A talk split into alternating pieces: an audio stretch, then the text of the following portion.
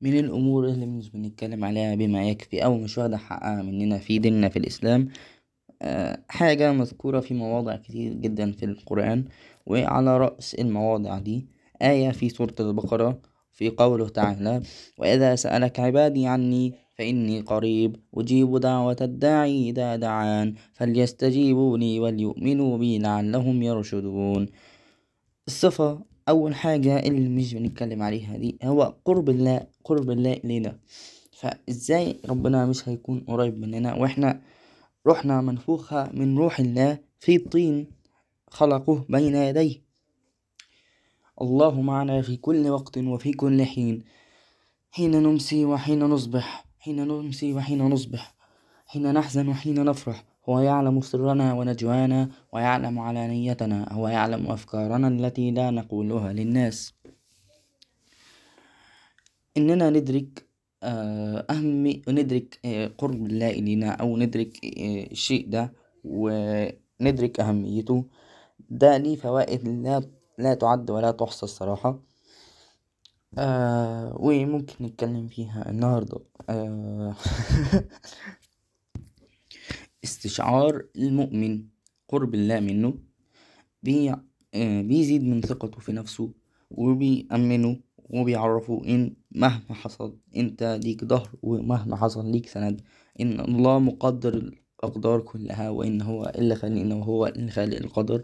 والقدر مكتوب من خمسين ألف سنة فا هو بيبقى ماشي مدرك إن مفيش حاجة هتصيبه إلا لو كتبها الله عليه. كما قيل في الآية قل لن يصيبنا إلا ما كتب الله لنا هو مولانا وعلى الله فليتوكل المتوكلون. قرب واستشعار قرب الله ده شيء عظيم جدا.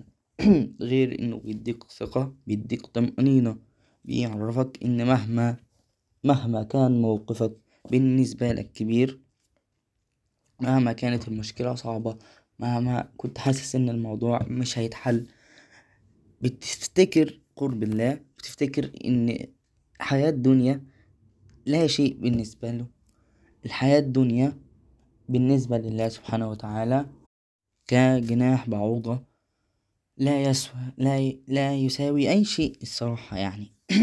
فهل بقدرة الله سبحانه وتعالى وخلق المجرات والأكوان والسبع سماوات والسبع أراضين هل مشكلتك الصغيرة دي هل هت هل هتعجز ربنا؟ لا بالتأكيد أكيد لأ يعني. واستشعار قرب الله من فوايده التانية التعلم هي شيء ما يسمى الإحسان وهو أعلى درجة أعلى من الإيمان. الإحسان ده هو التعامل كأنك ترى الله فإن لم تره فهو يراك وهو معك أينما كنت. فا انت هتتعامل بأسلوب أحسن هتتعامل بسلوك بتاع المؤمنين هتتعامل بالحسنى. هتحس إن الذنب تقيل عليك ويعني لما يبقى حد واقف قدامك مصحح مثلا أو تبقى في امتحان ومدرس قدامك أو بيسألك فا هتخاف جدا تغلط وهيبقى قدامك أي غلطة صغيرة هتضايقك أو هتبقى صعبة إنك تعملها. وكذلك هو الإحسان وهو معرفة قرب الله إليك. من الفوائد اللي كمان بتيجي مع معرفة قرب الله وإدراك الشيء ده بالقلب ويقينا يعني هو كذا حاجة. معرفة إنك رزقك هيجيلك مهما كان وإن رزقك مكتوب أصلا. معرفة إن أي مشكلة هتيجي معاك هتبقى تافهة وإن شاء الله ربنا هيحلها. من الفوائد التانية كمان هو لما تستيقن وجود الله جنبك ووجود الملائكة المحيطة بيك وبالذات لما تبقى بتقرأ قرآن. فا هتستيقن إنك مش لوحدك وعمرك ما هتحس بالوحدة لما يبقى رفيقك القرآن ولما تبقى بتحيطك الملايكة ولما تدرك إن دايما ربنا معاك. وكمان معرفة قرب الله بتخليك تبدأ تتدارس وتعرف أكتر عن ربنا. وعن طريق الباب ده فا هتبدأ تعرف إن ربنا هتعرف أكتر عن صفات ربنا. وهتدرك إن هو الرحمن الرحيم. وهتبدا تتدارس في اسماءه والمعاني اللي وراها. هتبدأ تفهم إن ربنا خلق مية رحمة أو خلق الرحمة عموما وقسمها على مية جزء. ونزلنا هنا في الأرض جزء واحد. هتعرف إن ربنا بيحب عباده.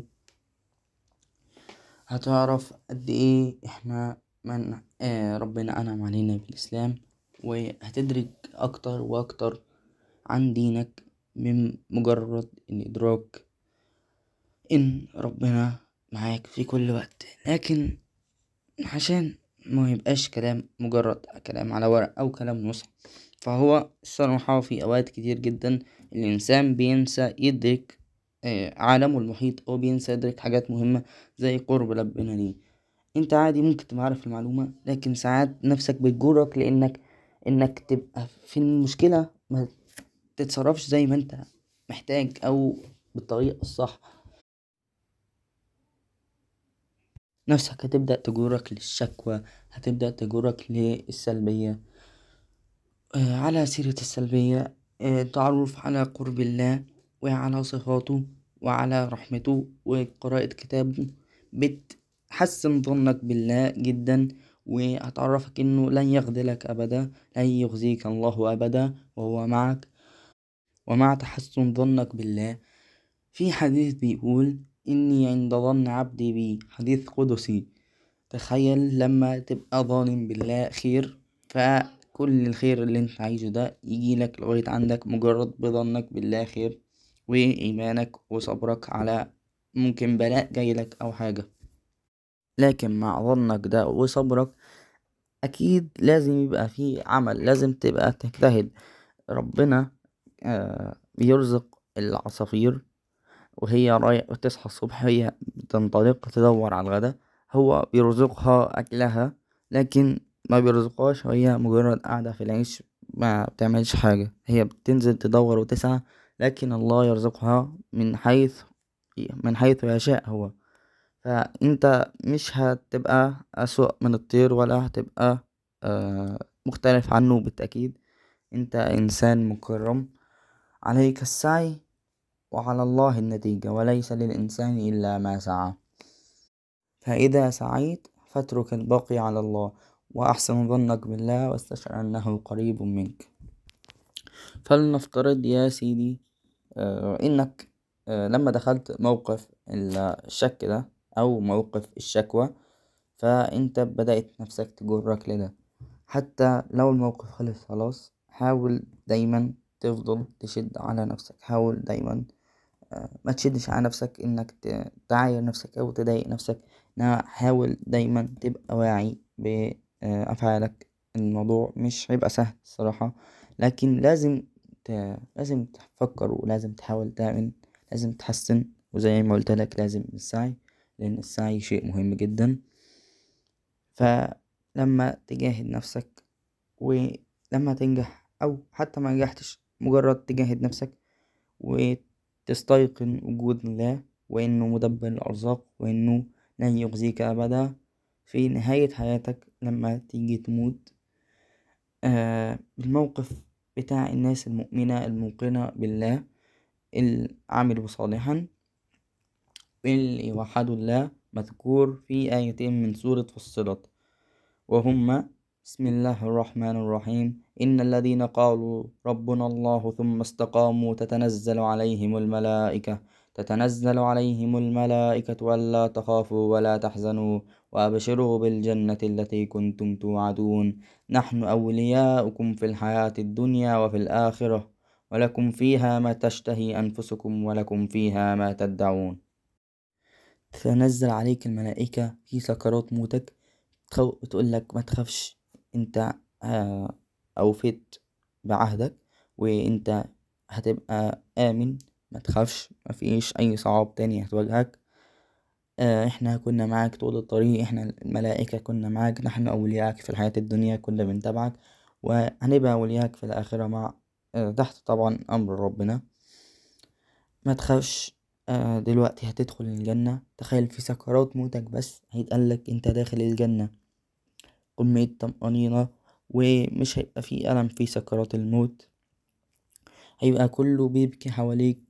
و انت الوحيد اللي مبتسم من جواك. لكم فيها ما شئتم ولكم فيها ما تشتهون.